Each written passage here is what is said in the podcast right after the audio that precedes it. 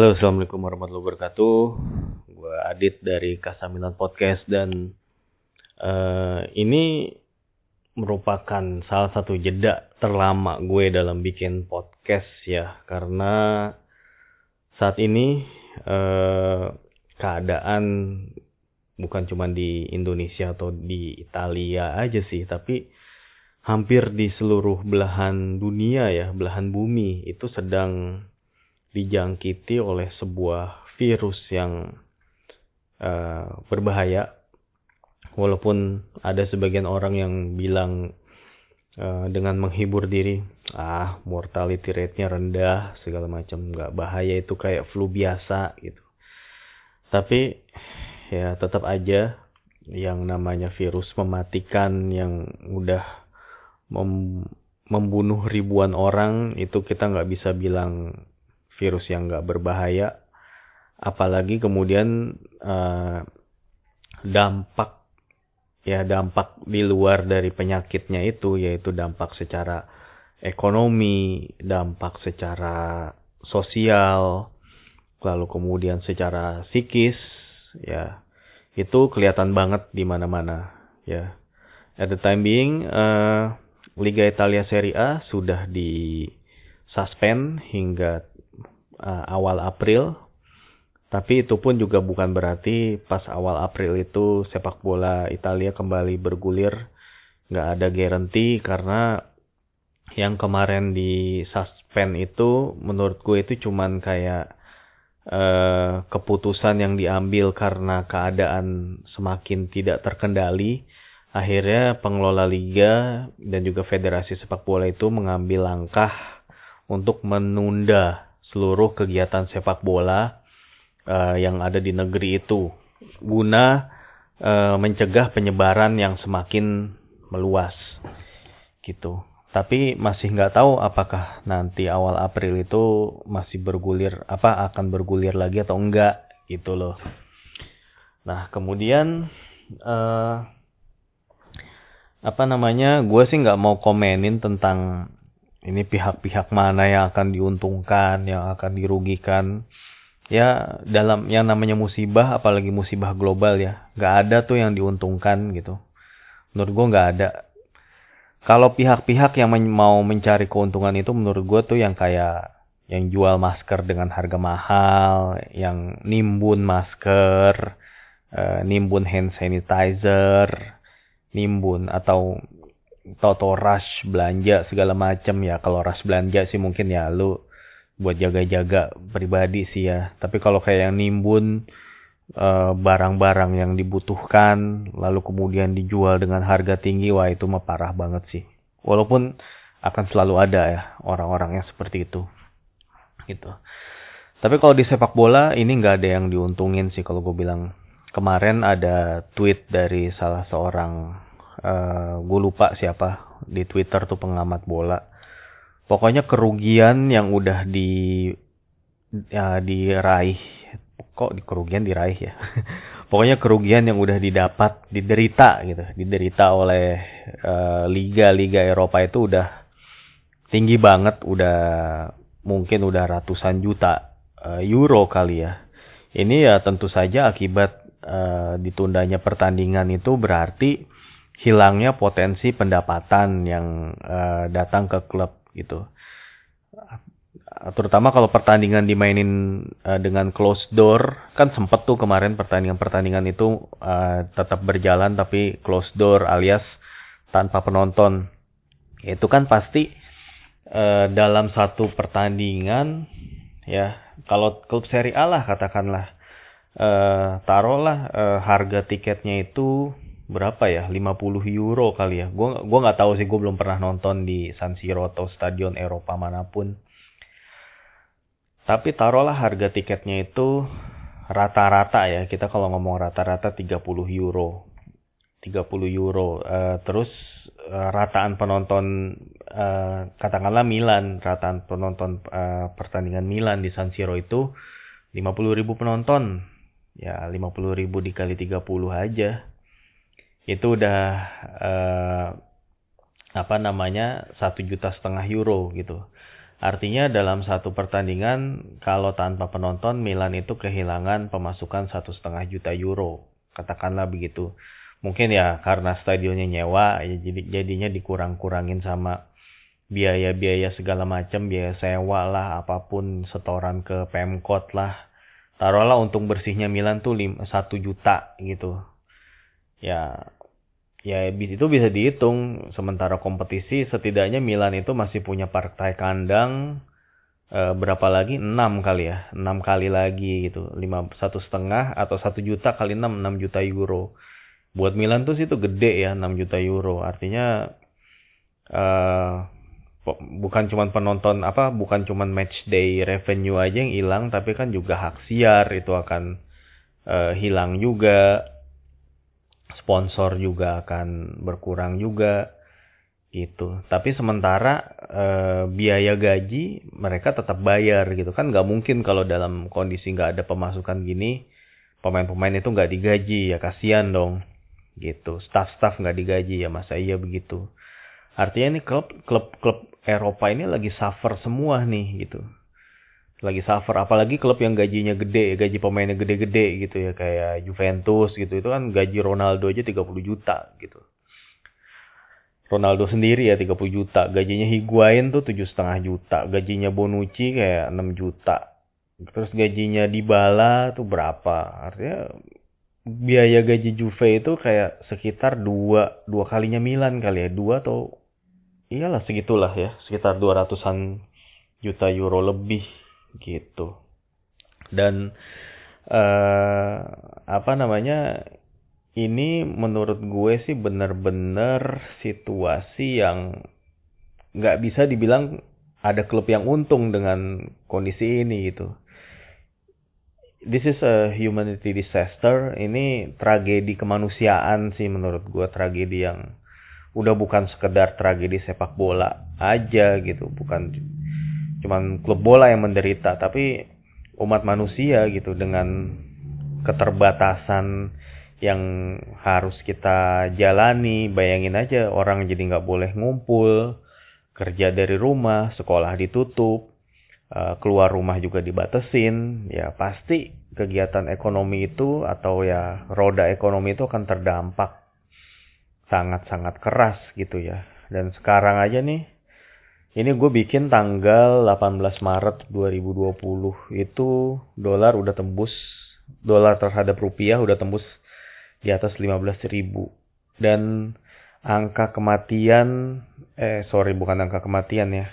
Angka kasus positif coronavirus di Indonesia itu udah sampai lebih dari 200 orang. 227 gue barusan baca beritanya. Dan ini gue yakin sih masih akan meningkat terus gitu. Jadi kita yang ada di Indonesia ini masih belum tahu nih. Ini ini kayak it, this is just the beginning gitu loh. Ini baru permulaan dari hal sesuatu yang enggak menyenangkan yang akan terjadi pada kita. Tapi ya ya kita cuma bisa berharap berdoa supaya segala masalah ini cepat berlalu, segera berlalu dan kita bisa beraktivitas normal seperti sedia kala. Amin dan kita juga bisa menikmati kembali pertandingan-pertandingan pertandingan sepak bola gitu. Dan juga ya bagaimana kita ngomongin bola di Twitter kayak di apa namanya ya di podcast di video atau di mana pun juga gitu. Karena ya kalau sekarang ngomongin ngomongin bola di saat-saat kayak gini tuh kayaknya agak-agak agak-agak aneh. Gue sendiri, gue sendiri pun juga ngerasa ini bukan saat yang tepat untuk ngomongin bola di perkembangan zaman sekarang. Gak mungkin juga gue mau ngebahas ini siapa pemain yang akan ditransfer Milan musim depan. Gitu. Apakah kayak Raf Ragnic itu udah pasti sign gitu.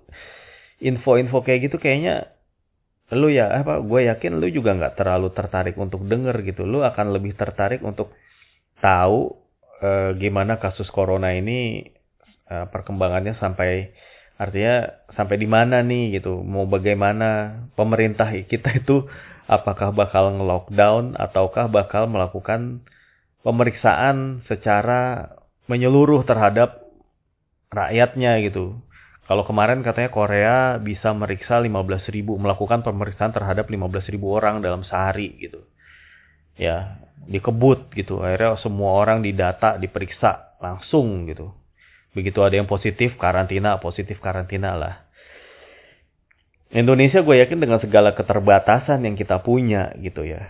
Baik keterbatasan tenaga medis, sarana penunjang, ataupun fasilitas yang ada gitu. Itu gue gue yakin akan susah untuk melakukan pemeriksaan seperti itu. Tapi untuk lockdown juga orang gue rasa gue rasa lockdown itu akan apa e, menimbulkan pro dan kontra lagi gitu. Itu selain ada nilai positifnya tapi sisi negatifnya juga banyak gitu.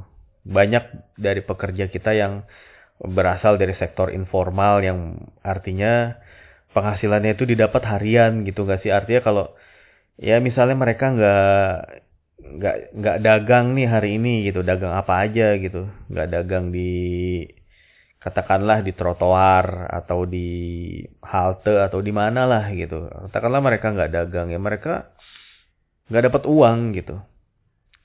Ya dengan adanya kondisi ini itu udah pasti mereka omset mereka berkurang. Dengan work from home ini aja juga uh, gue yakin by the way gue work from home uh, kantor gue udah memperlakukannya dari kemarin.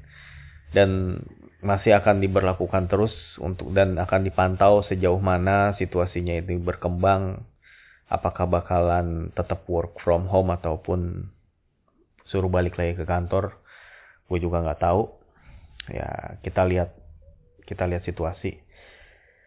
Yang pasti kita berharap ya kita ini nggak autopilot lagi ya. Ini bukan saatnya lagi untuk negara itu, negara kita negara autopilot. Menurut gue pemerintah ini harus bertindak.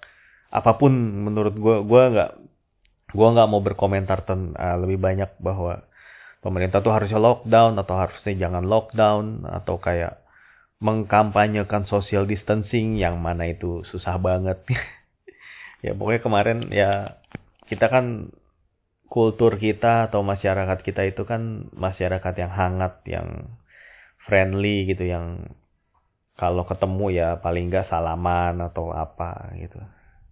Kemarin-kemarin sih orang-orang kalau gue sempet kemarin ya ke sebuah pasar gitu gue ke pasar kemarin. Ada yang ada yang mau gue beli. Itu orang-orang udah pada ini sih uh, beberapa orang yang gue lihat ya udah udah pada pakai masker, udah ada yang apa namanya menghindari salaman, kontak salaman gitu dan uh, was pas gue ke rumah sakit, gue juga sempat ke rumah sakit ada nganter orang. Jadi pas gue ke rumah sakit itu banyak juga orang-orang yang udah pakai masker, tapi banyak juga yang enggak sih. Dan orang-orang juga udah enggak, udah kayak menghil, meng, apa ya, mengurangi komunikasi lah gitu. Nggak terlalu banyak berkomunikasi sama gitu. Kayak diem dieman kayak kebanyakan main handphone gitu. Tapi ya beda ya kalau yang generasi orang tua kita itu kan nggak attach dengan teknologi ya. Artinya mereka itu kan kayak lebih friendly lebih apa ya lebih sosial gitu.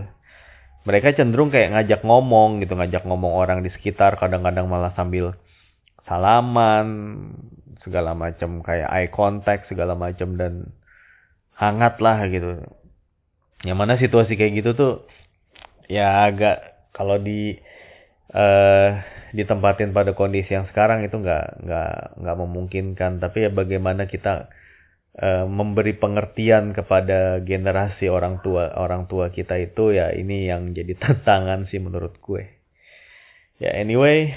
Uh, tenang aja walaupun tadi gue bilang ini bukan waktu yang tepat-tepat amat untuk ngomongin bola tapi ini kan tetap podcast bola ya dan podcast yang ngomongin Milan gitu. Jadi mungkin gue uh, mau cerita dikit aja deh tentang pengalaman gue uh, ngedukung Milan gitu ya. Uh, jadi gini sih hmm, dulu ya ini mungkin semua orang punya cerita masing-masing ya tapi gue cuma mau cerita aja dari pengalaman pribadi gue jadi sebenarnya gue itu dulu cukup telat untuk kenal bola. Jadi orang kan biasanya lu rata-rata yang lu seneng, lu sekarang udah jadi penggemar bola nih. Gue uh, gue sih kayaknya ngelihat bahwa lu tuh udah tahu bola itu dari zaman SD kelas ya kelas 2, kelas 3 udah samar-samar nonton gitu ya. Udah main bola juga gitu dari zaman masih kecil-kecil gitu. Nah, kalau gue uh, gue ini agak telat karena gue itu baru nonton bola pas naik kelas 6 SD dan baru belajar main bola abis itu. Jadi kelas 6 SD itu zaman gue itu Piala Dunia 94. Jadi lah lu bisa takar lah kira-kira umur gue berapa, angkatan gue angkatan berapa. Jadi pas Piala Dunia 94 itu itu kan disiarin langsung ya. Kebanyakan disiarin langsung dan tengah malam gitu. Itu waktu itu gue nonton tuh. Entah kenapa ya gue bisa nonton. Yaitu karena pokoknya gue lagi pelajaran olahraga di sekolah. Teman-teman gue itu main bola dan gue ikutan main bola dan gue jadi kayak dibully, diceng-cengin karena gue nggak bisa main bola dan gue nggak ngerti peraturan bola. Akhirnya gue karena gue kesel, tapi waktu itu gue keselnya gue adalah gue langsung kayak nyari tahu emang sepak bola itu apa sih? Emang kenapa sih segitunya orang sama sepak bola gitu? sampai tega-teganya ngebully orang.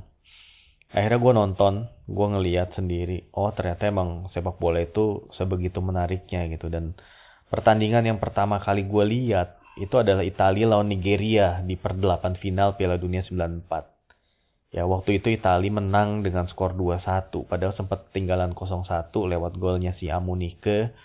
Tapi kemudian Roberto Baggio bikin dua gol untuk menangin Italia dan saat itulah gue langsung punya pahlawan pertama gue di dunia sepak bola yaitu Roberto Baggio dan waktu itu Roberto Baggio emang jago banget dia nggak hampir single handedly uh, ngebawa Italia ke final ya walaupun banyak juga andil dari pemain-pemain belakang yang didominasi oleh Milan gitu. Termasuk pelatihnya juga mantan pelatih Milan yaitu Arrigo Sacchi.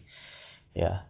Tapi pada saat itu gue waktu masih kecil ngelihatnya Roberto Baggio gitu. Jadi sampai pada pada saat selesai Piala Dunia gue cari tahu Roberto Baggio mainnya di mana yaitu Juventus gitu. Nah jadilah gue ngikutin Juventus gitu gue ngikutin tuh gue sempet nonton beberapa pertandingan Juve waktu Roberto Baggio masih ada dan bahkan sempet ada pertandingan Juve lawan Milan yang bulan November.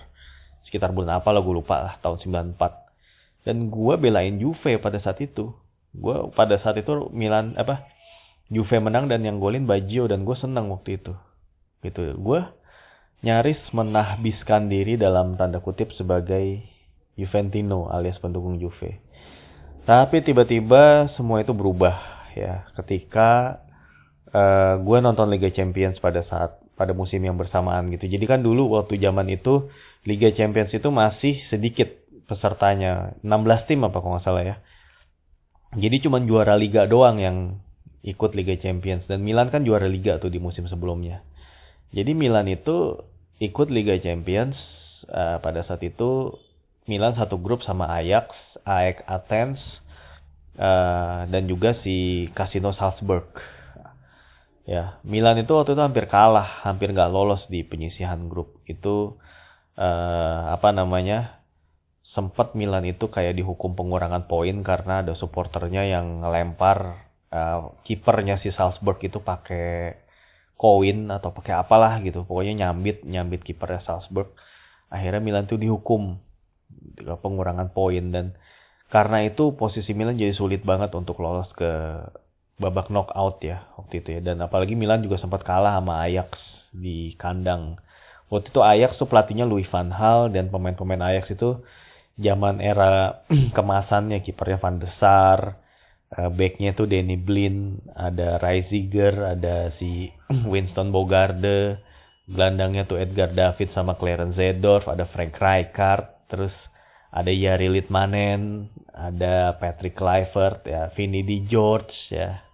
Yang itu itulah lu pasti paham yang generasi itu. Tapi Milan Eh, seperti biasa kalau di Liga Champions kan Milan itu selalu menggemborkan DNA Milan gitu di Liga Champions. Pada saat itu emang iya gitu Milan emang selalu jago banget kalau main di UCL gitu. Jadi pada saat gue nonton itu eh, 94-95 Milan itu juara bertahan. Musim sebelumnya Milan tuh ngalahin Barcelona dengan skor 4-0 di final. Barcelonanya Johan Cruyff loh, bukan bukan Barcelona yang sembarangan, tapi Barcelonanya Johan Cruyff yang disebut-sebut memainkan sepak bola salah satu sepak bola terbaik dunia. Johan Cruyff ini adalah guru atau ya inspirasi dari uh, Pep Guardiola, pelatih sepak bola yang disebut-sebut salah satu yang the best saat ini gitu ya. Bisa digambarkan bahwa ketika Milan berhasil mengalahkan tim seperti itu berarti ya Milan lebih hebat lagi gitu.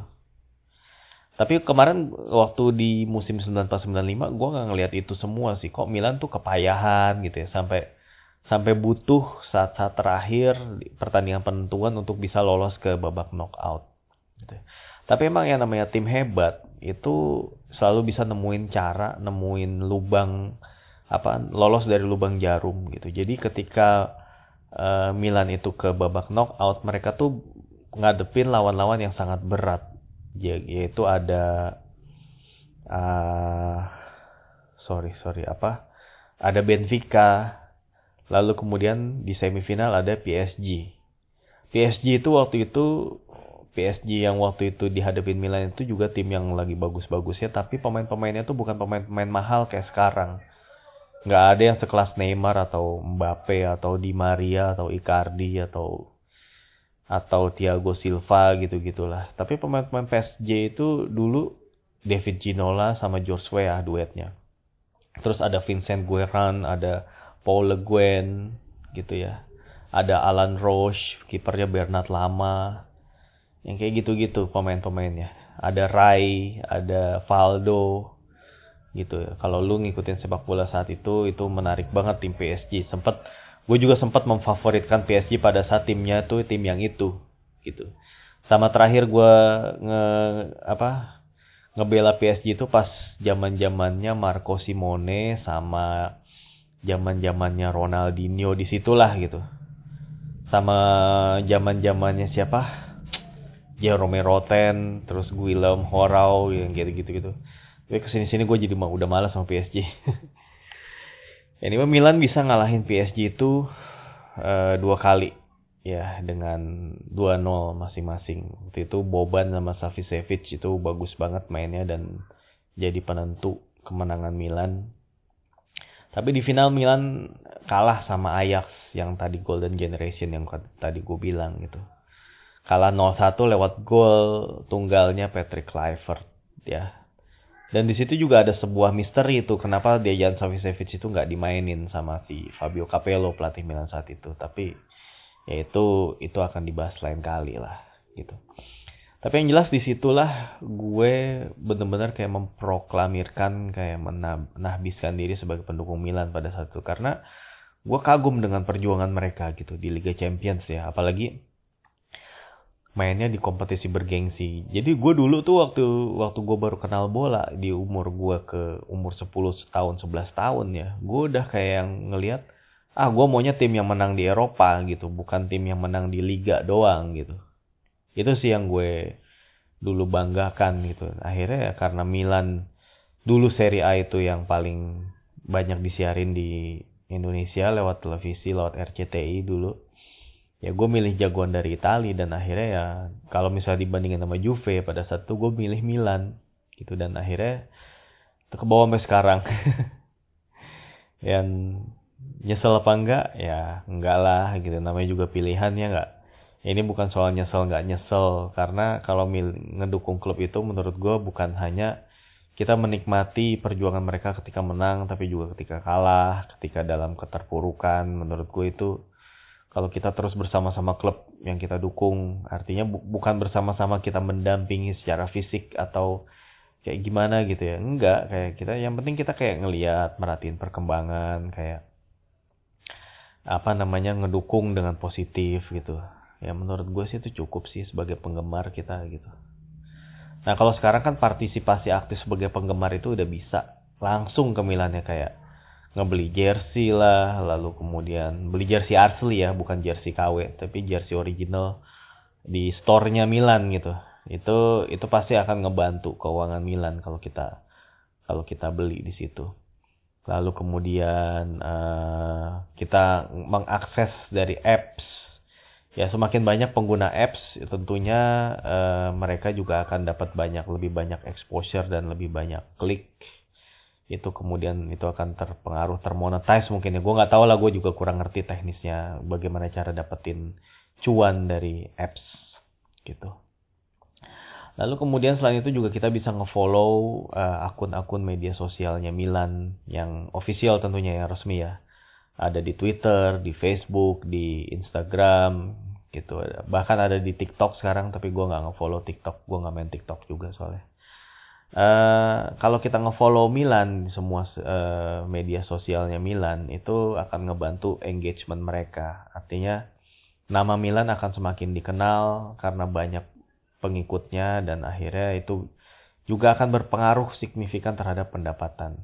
Dan juga kalau kita mau ngedukung klub itu juga bisa lewat YouTube kayak kita bikin video tentang analisa pertandingan, tentang apa-apa yang terjadi gitu dari YouTube bisa atau dari podcast seperti sekarang kayak gua gini juga bisa. Gitu ya.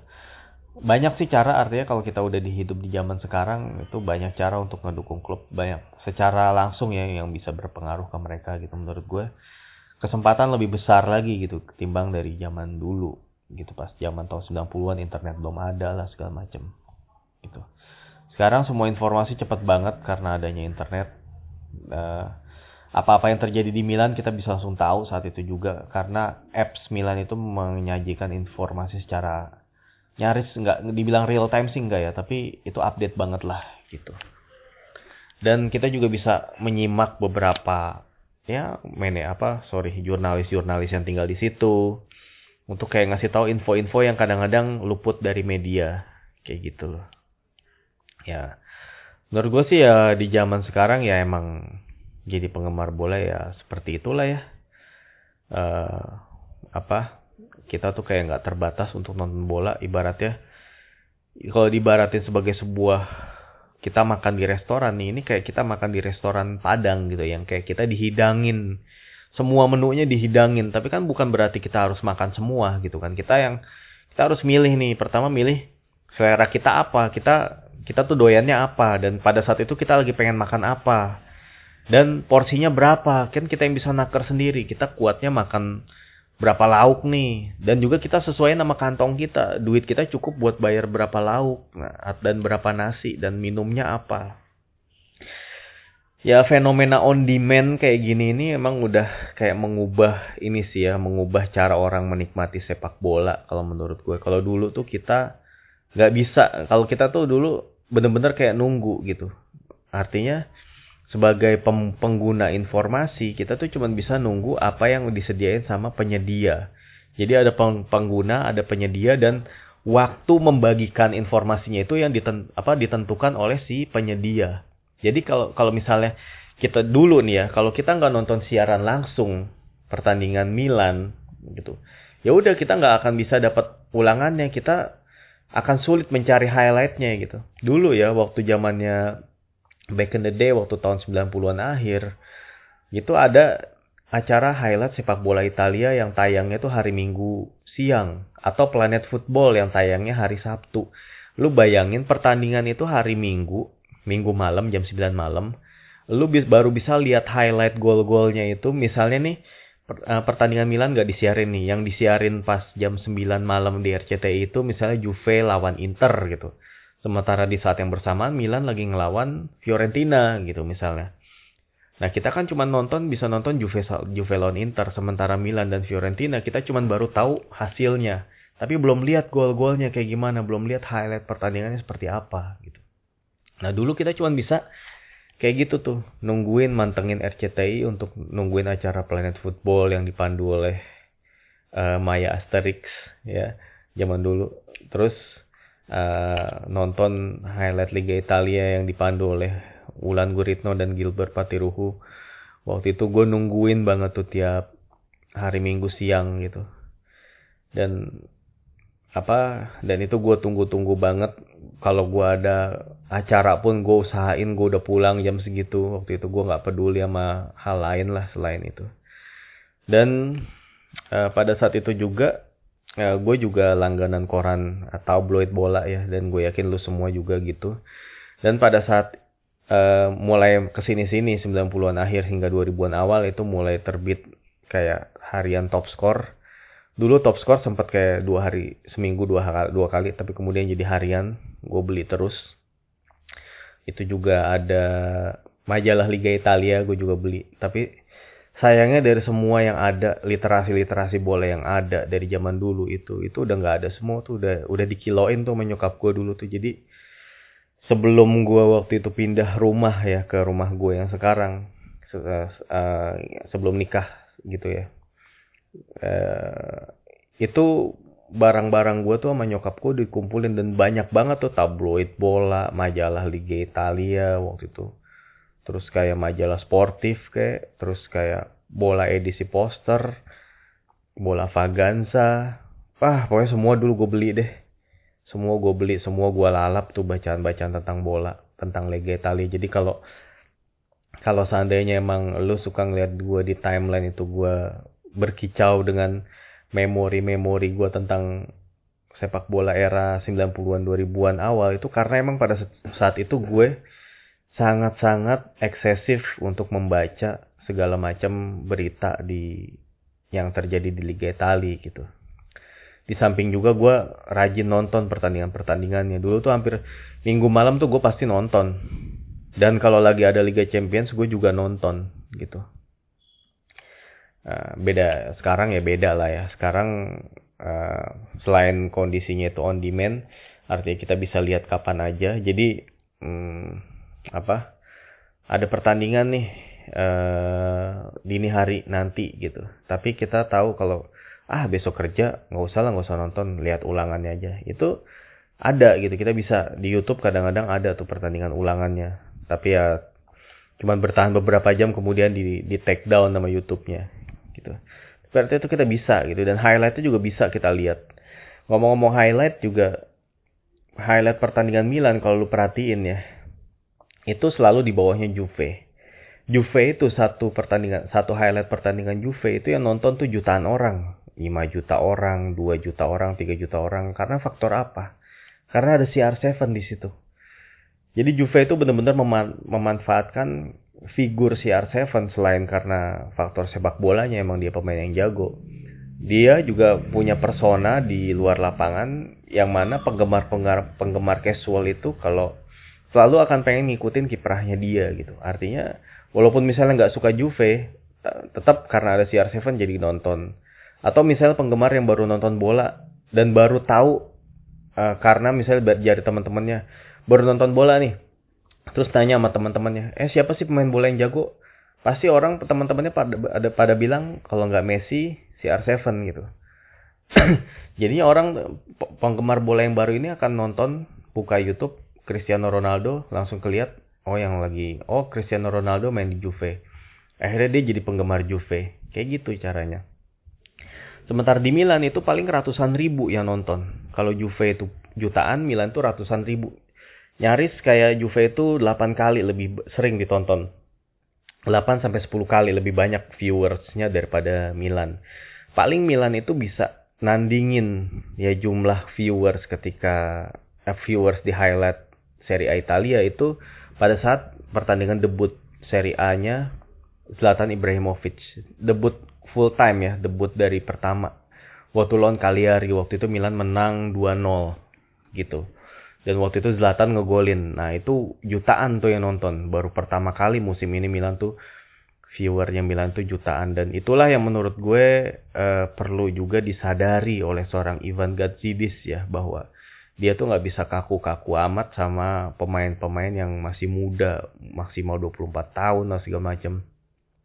Lu tetap butuh pemain experience, butuh star players yang bisa ngangkat performa tim lu, termasuk ngangkat tim lu di dalam marketing, dalam sisi bisnis gitu. Lu harus pikirin itu juga. Jadi sebaiknya lu pertahankan Ibra untuk musim depan gitu kayak Gatidis uh, apalagi ya? Pokoknya sejak gue nonton Milan gue tuh inget Milan itu jarang Scudetto sih jarang Scudetto Liga Italia. Jadi selama kurun waktu tahun 94-95 gue nonton bolanya Milan gue baru tiga kali ngelihat Milan Scudetto yaitu pertama tahun 98-99 tahun 2003-2004 dan 2010-2011 ya emang cuma tiga kali itu tapi Milan itu dalam kurun waktu yang sama dari 94-95 itu menangin Liga Champions sebanyak dua kali. Tahun 2002-2003 dan tahun 2006-2007 itu dua kali Milan menang Liga Champions. Dan gue ngeliat Milan masuk final itu dua kali yaitu final 9495 dan final final yang kalah ya dan final 2005 Istanbul. Gitu. Artinya gue udah ngeliat Milan 4 kali di Liga Champions di final Liga Champions dua menang dua kalah. Lalu di Liga gue udah lihat Milan tiga kali Scudetto. Ya nah, it's not that bad lah kalau emang orang bilang oh kasihan banget sih jadi pendukung Milan. Ya emang satu dekade ini emang menderita gitu. Tapi paling nggak di dekade sebelumnya gue pernah ngerasain seneng ngerasain puas gitu jadi pendukung Milan ya emang ada siklusnya lah gitu ada saatnya klub itu terlalu apa ya lupa daratan lupa namanya kesuksesan dan sepertinya Milan sedang mengalami ini nih. Ya tinggal ya menurut gue ya gue nggak tahu sih Milan bakal cepat balik lagi ke kesuksesan apa enggak. Kalau lu tanyain itu ke gue, jujur gue nggak tahu. Ya, gue akan ngelihat nanti musim depan, musim 2020-2021 tuh kayak 2020-2021 itu bakal kayak apa karena we still don't know ya kapan coronavirus ini mereda atau bahkan akan ada yang nemuin vaksinnya. Ya karena ada sempat ada uh, yang menganalisa mengamati waktu jadi virus-virus pandemik penyebaran pandemik dari zamannya Black Plague kayak wabah pes wabah flu Spanyol zaman dulu itu terjadi dari winter ke spring. Art artinya dari musim dingin ke musim semi musim semi. Semi lagi. Kalau ngomong semi tuh kayaknya lu pikiran lu ke mana-mana gitu kayaknya ya. Dari musim dingin ke musim semi. Itu wabah penyakit itu lagi parah-parahnya. Terus uh, virus itu baru mereda pada saat summer musim panas gitu musim panas itu reda baru kemudian restore lagi mulai lagi dari awal. Dan ngomong-ngomong Piala Eropa juga ditunda ya. Ya tapi mungkin nanti di episode-episode berikutnya gue akan bahas tentang Piala Eropa gimana peluang Italia dan dan sebagainya sih ya. Walaupun Piala Eropa ditunda setahun lagi yang mana ya mungkin udah nggak relevan lagi kali ya dengan musim ini. Ya musim depan baru diadain. Gue nggak tahu bulan apa 2021 apakah bulan apakah bulan Juni Juli juga atau bulan apa kayaknya? Tapi tetap ya kayaknya. Juni Juli kali ya. Ya. Kita nggak tahu di tengah ketidakpastian ini bakalan seperti apa. Semoga keadaan membaik. Semoga pemerintah kita pemerintah Indonesia menemukan solusi menemukan cara untuk menanggulangi penyebaran supaya nggak makin meluas ya. Jangan lagi bikin crowd bikin antrian yang panjang di halte, di luar halte bahkan di jalanan. Ini mah bukannya social distancing, ini malah kayak orang jadi dempet-dempetan, malah jadi ketular-tular gitu.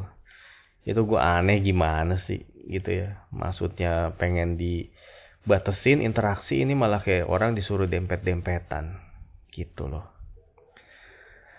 Eh uh, ya ya, gue berharap sih itu aja supaya cepet pulih supaya nggak lagi lah yang kayak gini-gini gitu. Menurut gue bikin susah banget bikin kita semua tuh jadi kayak uh, apa namanya bikin kita jadi bingung mau ngapa-ngapain dilanda ketidakpastian dalam berbagai situasi yang kita hadepin kerjaan gitu ya. Kayak misalnya uh, apa namanya kerjaan lah uh, kalau misalnya lu lagi direkrut, misalnya lu lagi proses rekrutmen, kemungkinan besar eh, kantor yang ngerekrut lu akan menunda. Itu nanti aja deh gitu. Kita selama ada pandemik ini kita nggak ngerekrut dulu gitu. Bisa aja kan? Atau misalnya lu lagi jualan makanan ya selama pandemik ini kita nggak kita nggak beli dulu deh makanan gitu. Nggak beli dulu nggak nggak pesan catering dulu deh. Kayak gitu gitu kan? Semua itu kayak sampai ke gedung-gedung kayak wedding organizer ya ya semua acara-acara yang melibatkan keramaian itu akan otomatis kayak lumpuh dulu gitu untuk sementara. Walaupun kalau kita bisa lihat sisi positif mungkin kadar polusi udara polusi udara akan berkurang. Kayak mungkin nggak terlalu rame lagi gitu nggak terlalu rame di jalan kemacetan berkurang. Tapi tentunya itu semua ya di balik itu semua tuh ada penderitaan yang sedang berlangsung lah gitu ini sama-sama sama-sama kita tidak inginkan by the way oke sih uh, gue itu aja sih yang mau gue share ya mungkin kalau ada teman-teman yang mau turut nge-share uh, bagaimana awalnya dia di pendukung Milan bisa langsung mention di Twitter gue aja. Nanti akan gue retweet, akan gue repost kayak gitu. Yang jelas cerita gue seperti ini. Ya suka duka menjadi pendukung Milan. Ya ini gue omongin di saat penyakit wabah penyakit corona ini sedang parah-parahnya. Sehingga nggak ada topik lain yang kayaknya enak buat diomongin gitu loh. Ya tapi ya karena demi kelangsungan podcast ini ya kayak demi ya apa ya karena walaupun podcast ini biasa-biasa aja tapi kan kayaknya podcast ini udah cukup. Ada beberapa yang mendengarkan lah gitu ya. Ada beberapa yang rutin mendengarkan gitu. Bahkan di stats gue agak-agak ini juga sih. Kan gue kalau gue bisa ngeliat tuh statistik yang ngedengerin apa listener gue tuh uh, profilnya kayak gimana gitu. Jadi itu ternyata kalau di total listener gue itu ada sekitar 3 ribuan. Jadi pernah jadi dengan kata lain ada sekitar 3000 lebih user yang udah pernah ngedengerin podcast ini. Dan uh, surprisingly ada yang paling banyak ya, yang paling usia, kelompok usia yang paling dominan untuk ngedengerin podcast ini adalah usia 23 sampai 27 tahun, men usia kita terpaut 10 tahunan kalau kayak gitu ya. gue nggak tahu apakah omong obrolan gue, omongan gue ini ter, uh, bisa ternyata bisa nempel di teman-teman yang berusia 23 sampai 27 tahun gitu. Ini sesuatu yang gak gue sangka ternyata pendengar podcast ini berusia 23 sampai 27 kebanyakan dan di situ di apa di kelompok usia itu 20% di antaranya female alias cewek itu gue lebih gue lebih nggak nyangka lagi tuh karena biasanya yang ngedengerin podcast gue tuh cowok yang komen komenin podcast gue tuh rata-rata cowok-cowok ya cowok lagi cowok lagi gitu kan. Follower di twitter gue juga twitter baik twitter uh, akun pribadi gue ataupun akun Kasamilan podcast itu kebanyakan cowok 90% lah cowok gitu. Ya tapi di sini di penggemar eh penggemar lagi sorry sorry nggak punya gue penggemar. Uh, di apa namanya di pendengar pendengar uh, Kasamilan podcast di usia 23 sampai 27 ini ternyata 20% tuh cewek gitu. Dan uh, usia 23 sampai 27 tahun itu mewakili 50% dari listener yang tadi sebut gue sebutin 3000. Artinya dari 3000 itu 3000 total listener 50%-nya itu usia 23 sampai 27 dan 20% eh, dari 1500 alias 300 orang itu cewek. Berarti. Yaitu hitungan kasar seperti itu ya. Tapi kan gue sih nggak bisa ngambil kesimpulan segimana apa sebegitu absolut gitu dari data-data yang ada gitu ya. Statistik itu nggak bisa menggambarkan populasi total atau keadaan sebenarnya gitu. Seperti halnya kalau gue kalau nilai pemain itu gue nggak jarang banget gue pakai statistik. Kayak misalnya kayak nentuin contoh paling simpel aja. Si Ismail Benacer tuh nggak bagus ah. Soalnya dia golnya dikit asisnya dikit. Apa bedanya dia sama sama Jose Mauri misalnya? Atau sama Johan Vogel atau Vikas Doraso zaman dulu gitu. Apa bedanya? Apa sama Nigel De Jong? Apa bedanya gitu? Benacer sama mereka gitu. Tapi men, uh, kalau lu nonton bola, nonton pertandingannya gitu ya, lu bisa langsung tahu kalau lu punya, kalau emang lu punya sense untuk uh, sepak bola yang tinggi gitu, lu langsung lu tahu, lu langsung tahu bahwa Benacer itu pemain yang bagus. Walaupun secara stats uh, dia tuh nggak banyak bikin gol atau bikin assist dan nggak banyak creating chances dan segala macam. Yang ada malah dia banyak kena kartu kuning gitu kan. Ya. Itu kalau lu semata-mata ngeliat atau menilai pemain itu dari stats doang gitu. Lu harus lihat dari segi banyak artinya lu harus ngelihat konteks lah gitu. Susah agak susah ngejelasinnya soal ini. Tapi yang jelas gue berharap data-data itu cuman kayak jadi ngebantu lu doang gitu. Tapi pada dasarnya lu harus menilai lebih menilai pemain itu secara kualitatif ya bukan kuantitatif ini bukan olahraga basket bukan olahraga baseball artinya kalau zaman lu kalau nonton film Moneyball itu kan si Brad Pitt itu kan sebagai manajer timnya tuh menugaskan uh, salah satu anak buahnya itu yang sangat jago mainin data, sangat jago uh, ngolah data gitu ya.